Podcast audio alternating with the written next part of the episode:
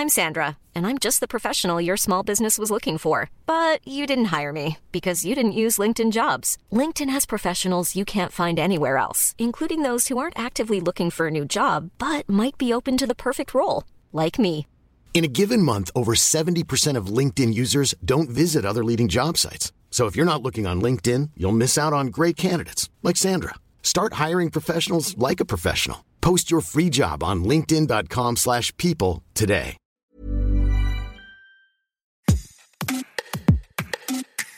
Fin novembre, début décembre 2022, Emmanuel Macron, président de la République, s'est rendu aux États-Unis. Trois jours de visite d'État, le top du top dans la diplomatie. C'était d'ailleurs sa deuxième visite d'État dans le pays, la première sous l'administration Biden. Au programme de ce séjour officiel, Washington, avec une conférence de presse, un dîner d'État avec Joe Biden, une rencontre avec l'agence spatiale américaine, puis à la Nouvelle-Orléans, un bain de foule, une rencontre avec Elon Musk, le patron de SpaceX, Tesla, Twitter. Alors pourquoi aller aux États-Unis pour Macron?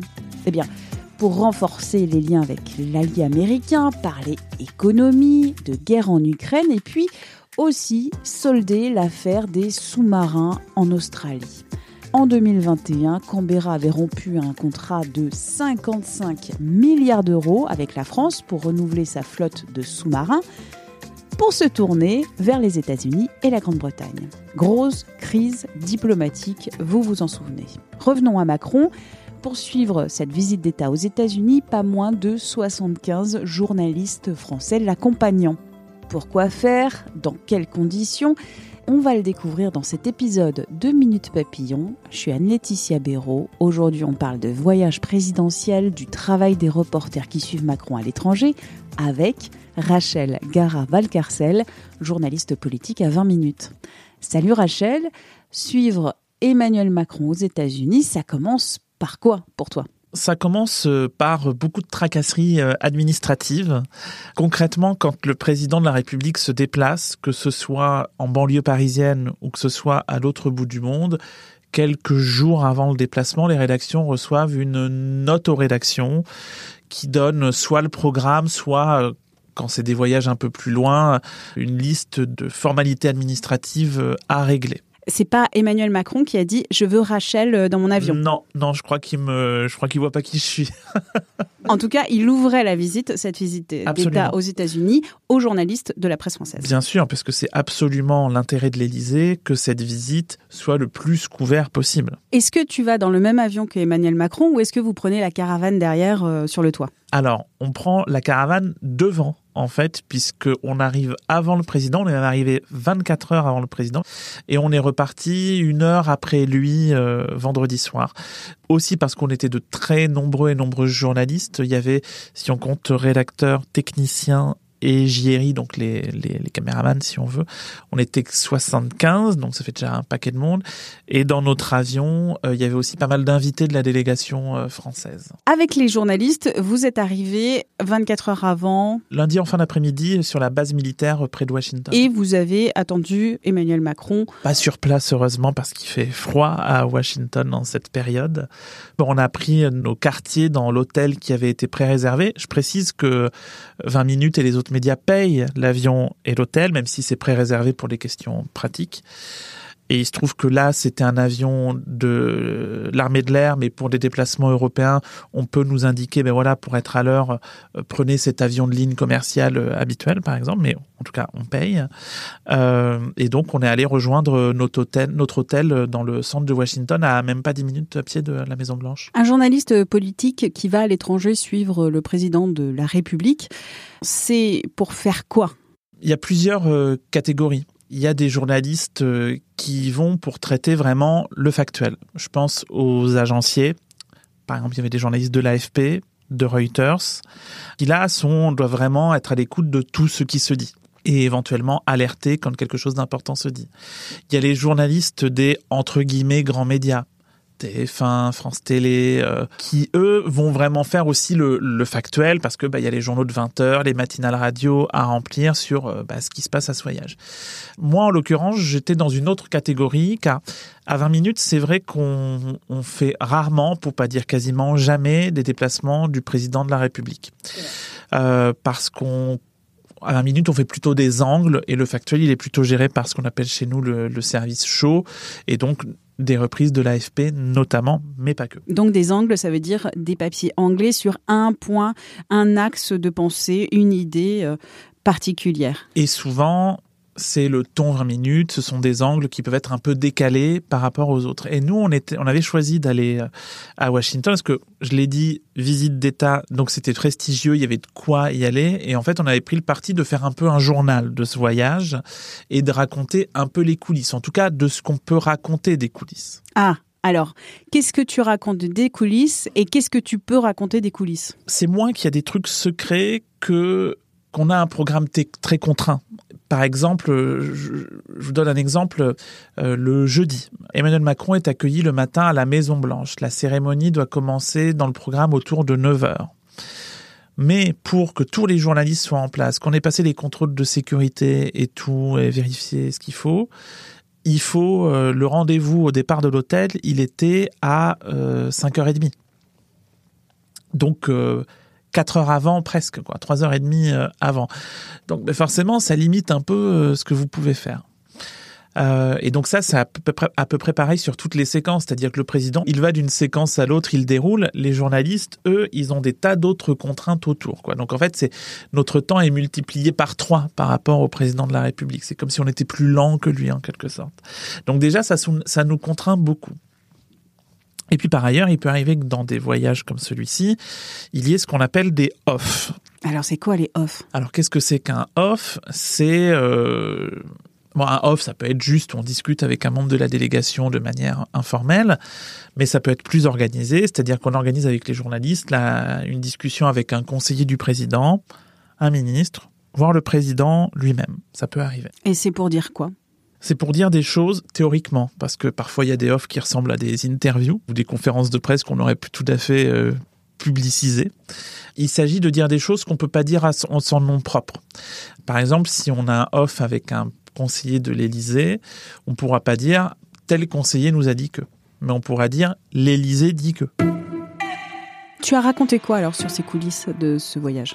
Ce qui était intéressant dans ce voyage, c'était tout le décorum, parce que c'est ça aussi un voyage d'État, c'est beaucoup, beaucoup de décorum, de, de symboles, de cérémonies. Il y a presque un côté Disneyland avec cet orchestre très grandiloquent. Je sais pas si les gens qui nous écoutent sont déjà allés à Disneyland, surtout dans le premier quartier, Main Street USA. Euh, vraiment, c'est vraiment ça, quoi. Les, les, musiques grandiloquentes, les drapeaux un peu partout. Et puis en plus, comme c'est Noël, et que là-bas, je peux vous dire qu'ils déconnent pas sur les décorations de Noël. Il y a des grosses décorations. Et il y a un gros sapin. S'il y en avait qu'un à Laetitia, mais rien que dans la salle de la conférence de presse, il y avait plus de sapins de Noël que de présidents.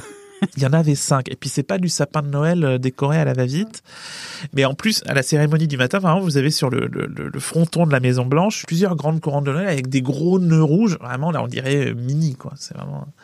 Donc on pouvait raconter ces petits à côté, le fait que, mais raconter aussi ses attentes parce que j'ai déjà dit qu'il y avait beaucoup de, gras entre deux rendez-vous avec le président de la République, mais aussi le président de la République il est souvent en retard. Donc il y a c'est toujours plus d'attentes euh, à chaque fois entre la cérémonie d'accueil le matin et euh, la, la, conférence de presse qui, avait, qui devait avoir lieu en fin de matinée, qui a eu lieu en début d'après-midi, bah, qu'est-ce qu'on fait? Ben, On s'organise. J'ai raconté comment les journalistes français s'étaient organisés pour poser les questions qu'ils voulaient poser, parce qu'on avait droit qu'à deux questions.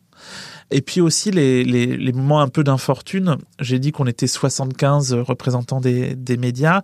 Évidemment, on peut pas être 75 à chaque moment du déplacement du président de la République. Donc là, il y a ce qu'on appelle non pas des off, mais des poules, P-O-O-L, et on tire au sort des, des, des, journalistes. Une radio, une télé. Souvent, il y a une ou deux caméras, un ou deux photographes, et au minimum, un rédacteur télé, un rédacteur radio, un rédacteur agence et un rédacteur euh, presse écrite web.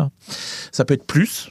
J'ai un collègue qui a eu plusieurs gros lots moi, j'ai euh, j'ai pas chopé le bureau ovale, j'ai pas chopé le toast euh, au dîner d'État le soir. J'ai chopé le la petite visite au Capitole qui s'est avérée très décevante. Bah oui, t'as attendu euh, sous la coupole, ça c'était joli, mais après t'as beaucoup attendu dans un couloir. Voilà, c'est ça. Puis pour deux fois trois minutes de discours très convenus, bon bah il fallait être là parce que finalement quand on est dans des endroits comme ça où on est très peu, on représente aussi les autres, on est les yeux et les oreilles des autres. Ce qui se passe dans des moments comme ça tout simplement, j'allais dire, une boucle WhatsApp des journalistes du voyage.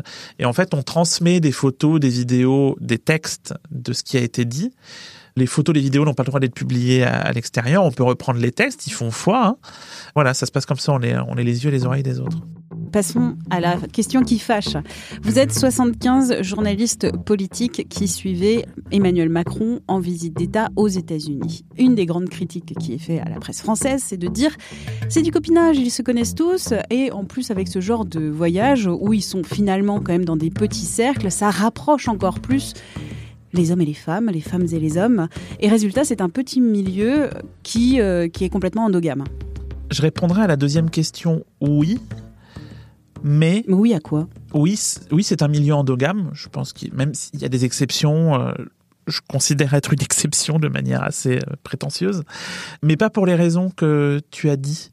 Ouais, c'est sûr que le boulot des journalistes dans des voyages comme ça, c'est pas de copiner, mais c'est sûr, c'est de se rapprocher des conseillers, des attachés de presse, euh, des ministres qu'on peut voir peut-être parfois plus simplement. C'était pas le cas là, mais ça peut être le cas d'autres fois.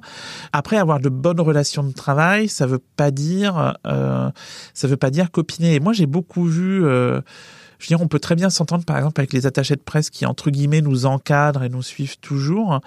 Et euh, parfois, il peut y avoir des gros accès de colère entre journalistes et euh, équipe de l'Élysée. Ça, ça arrive. Je donne un exemple. Le dernier jour, euh, on est à la Nouvelle-Orléans. Emmanuel Macron doit donner dans un musée, le musée d'art de la Nouvelle-Orléans, un discours sur la francophonie. Donc on est là. Déjà, ça nous intrigue. Les, les portes sont fermées. On peut pas sortir. C'est un peu bizarre. Même pour des raisons de sécurité. On peut même pas aller aux toilettes, dis-nous. Et puis là, une attachée de presse de l'Élysée nous dit Emmanuel Macron est en train de voir Elon Musk. C'était pas prévu au programme. Président donc de euh, Twitter maintenant, mais aussi Tesla, SpaceX, un des hommes d'affaires les plus influents. Donc on s'est pendant pendant une heure retrouvés dans le même bâtiment qu'Elon Musk. Elle nous demande de garder ça secret le temps que le rendez-vous se termine. Bon, admettons. Mais elle nous dit mais vous aurez tout ce que vous voulez après. On nous annonce pas, c'est un tweet qui annonce qu'il a vu euh, Emmanuel Macron. Donc là déjà, les journalistes tiquent un peu. Un tweet de qui? D'Emmanuel Macron, pardon. Et puis là, les journalistes sur la boucle dont je vous ai parlé WhatsApp, les journalistes réclament c'est pas possible, il nous faut un micro tendu avec le président de la République, un moment plus ou moins informel où bah, on tend le micro à Emmanuel Macron et il peut répondre à quelques questions.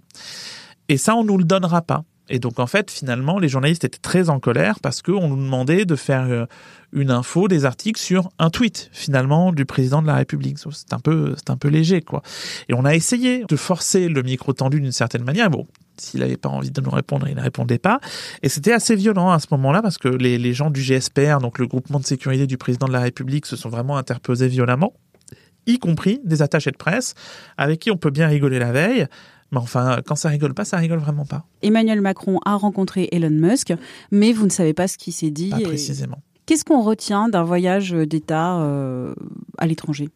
Il y a ce qu'on ce qu'en retiennent les journalistes et il y a ce que le président veut qu'on en retienne. Et euh, il faut réussir, euh, c'est là tout notre job, à, à faire la part des choses entre ce qu'on a ressenti nous par rapport à ce qu'on sait, ce qu'on a à notre travail et ce que nous disent les, les éléments de langage euh, présidentiels.